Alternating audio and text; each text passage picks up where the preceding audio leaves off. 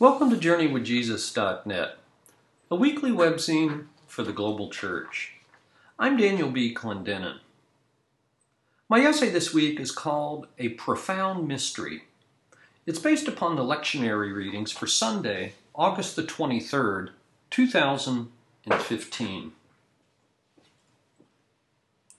The story of Jesus has become many things to many people across 2,000 years. But there's one thing it's not. The story of Jesus is not easy to live or simple to understand. If someone tells you that, cover your ears and run away fast.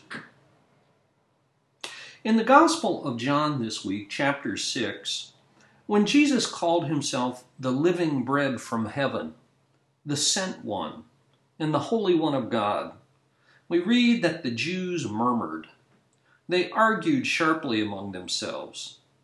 Wasn't Jesus the son of Joseph, they asked? Don't we know his parents and his family? How can he say such things? His closest followers were equally baffled. John says that the disciples grumbled. Who can accept such hard sayings? They protested. From that time on, says John, many of his disciples turned back and no longer followed him.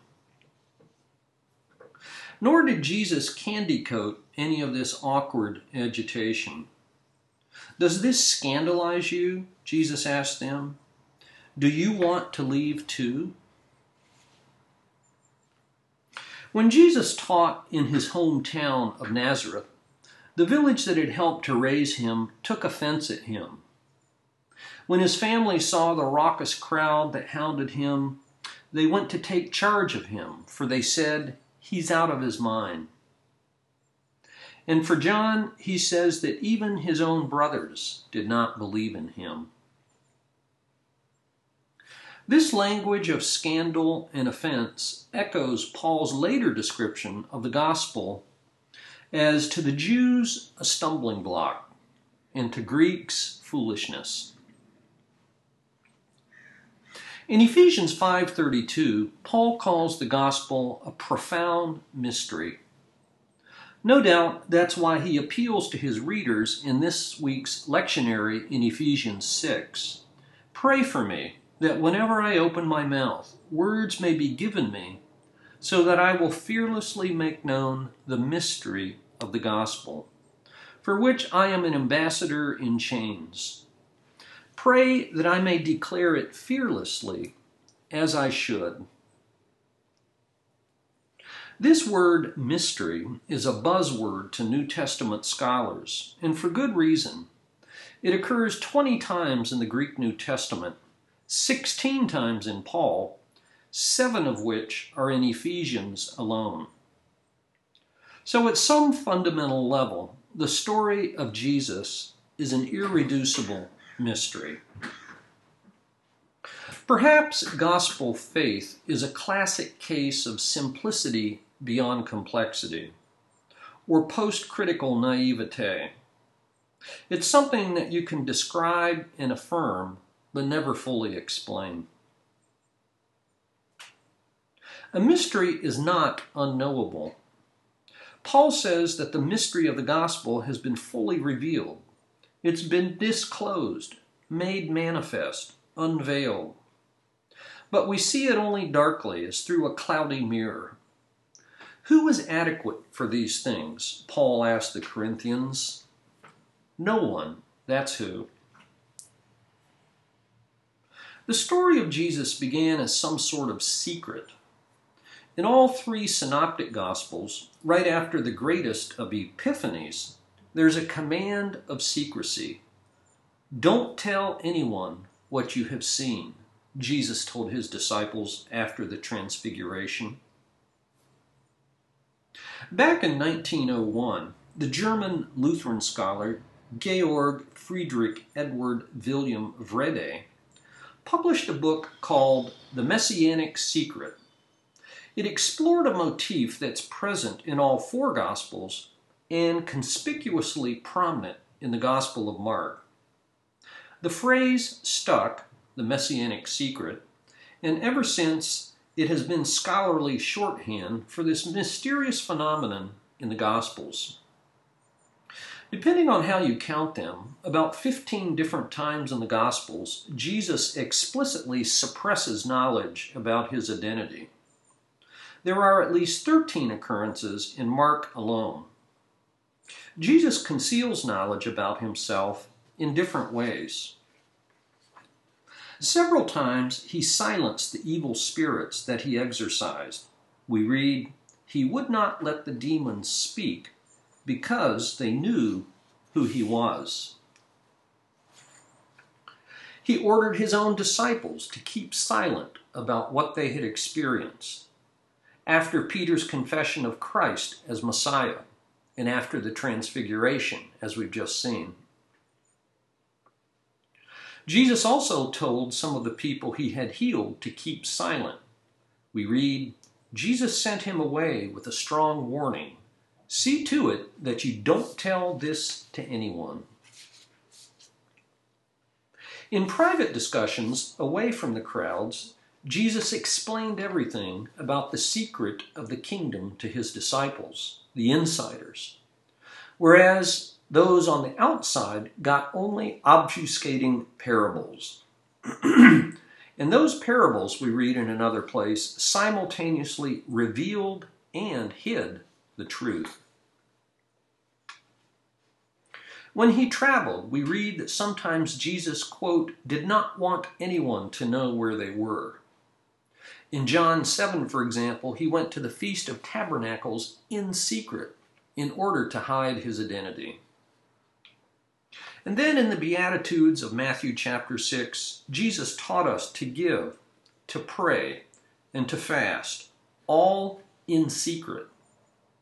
God the Father, he says, will see what is done in secret. Until he burst onto the public scene for three short years of ministry, Jesus lived for 30 years in total obscurity, a secret life about which we know nothing at all. The earliest Christians who worshipped in the catacombs of Rome were criticized by pagans for their secret meetings and bizarre rituals, rumored to include cannibalism, incest, and infanticide. These charges were common enough that numerous second century writers felt constrained to refute them. And so the historian Garry Wills makes an astute observation. Whereas scholars have long tried to distinguish between the authentic Jesus of real history and the mythical Christ of post Easter faith, Wills insists that if we were successful in that endeavor, Jesus would appear to us as even more mysterious, not less. In some places today, confessing the gospel is a means to social acceptance and upward mobility. That was hardly the case for Paul. He was a criminal, not a celebrity. In the book of Acts, Luke records eight murder attempts on Paul's life. The ninth one was successful. In the epistle this week, Paul writes from a jail cell. Paul traveled 10,000 miles proclaiming the good news of this secret and mysterious gospel that God was in Christ, revealing his love and redeeming the world. Don't be ashamed of the gospel, Paul wrote to the young Timothy. And to the Romans, he wrote, I am not ashamed of the gospel. Why? Because it is the power of God for salvation to everyone who believes. For books this week, I review a title by David Grossman. It's translated from the Hebrew by Jessica Cohen. The title is called Falling Out of Time. New York, Vintage 2014, 193 pages. David Grossman, born in 1954, is an Israeli writer who was born and lives in Jerusalem. His dozen award winning books of both fiction and nonfiction have gained a global audience and been translated into 36 languages. This present book is a genre bending book, hard to categorize. It reads like a play, novel, drama, and a long prose poem. Whereas the genre is a hybrid, Grossman's theme is crystal clear the grief of a parent over the death of a child. The ten or so characters in the story have all been wounded by disaster. They live, if you can, if you can call it living, on the gallows of grief. For all of them, death is not an absence, but a fearsome presence that haunts them. The characters are types, signaling that no one is exempt from the grief of the Grim Reaper. There's Walking Man, Net Mender, Cobbler, the Duke, the elderly math teacher, and so on. Together, they walk to find their loved ones, but they discover that there is no there there.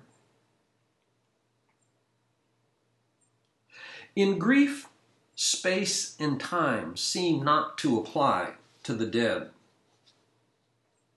There is no there where they can be said to be. Similarly, as one of the characters puts it, I seem to understand only things inside time. Even his grief is, quote, trapped in time, whereas his lost loved one is outside of time, and thus the title of the book. By the end of the book, the tone has softened. One parent relishes the memory You loved us and were loved, and you knew that you were loved. And a little boy observes at the end of the story There is breath. There is breath inside the pain. There is breath. There's nothing in the novel that tells you this, even on the cover. But Grossman's 20 year old son, Yuri, was a tank commander who was killed in 2006 in Lebanon during the war between Israel and the Hezbollah. Falling Out of Time is not a political book. It's a book of deeply personal pain that addresses a most universal theme. Once again, David Grossman. The title Falling Out of Time. For movies this week, I review a new movie released earlier this summer called Amy. Watching this two hour documentary of the singer songwriter Amy Winehouse is like watching the proverbial slow motion train wreck. You know you should turn away, but you keep watching, even eagerly so. In a PBS interview, the director Asif Kapadia said he wanted the film to humanize Winehouse. He does this by making the audience not only increasingly uncomfortable as we watch Winehouse self destruct, but by intimating that we are also complicit. We are the ones who watch her videos, buy the CDs, laugh when Jay Leno makes fun of her drug abuse, joke about the merciless paparazzi, and so on. In one of the few tender scenes, Winehouse makes a recording with the 88 year old Tony Bennett, who later compares her talent to the likes of the jazz great Ella Fitzgerald. Amy premiered at the 2015 Cannes Film Festival earlier this spring, in May 2015. A documentary film about Amy Winehouse. And finally, for poetry this week, we've posted a poem by the Nobel laureate Wisława Szymborska of Poland. The title is called In Praise of Self Deprecation. The buzzard has nothing to fault himself with. Scruples are alien to the black panther. Piranhas do not doubt the rightness of their actions. The rattlesnake approves of himself without reservations. The self critical jackal does not exist. The locust, alligator, trichina, horsefly, they all live as they live and are glad of it. The killer whale's heart weighs 100 kilos, but in other respects it is light. There is nothing more animal like than a clear conscience on the third planet of the sun. Wisława Szymborska, Polish Nobel laureate. The title In Praise of Self Deprecation. Thank you for joining us at JourneyWithJesus.net for Sunday, August the 23rd, 2015. I'm Daniel B. Clendenin.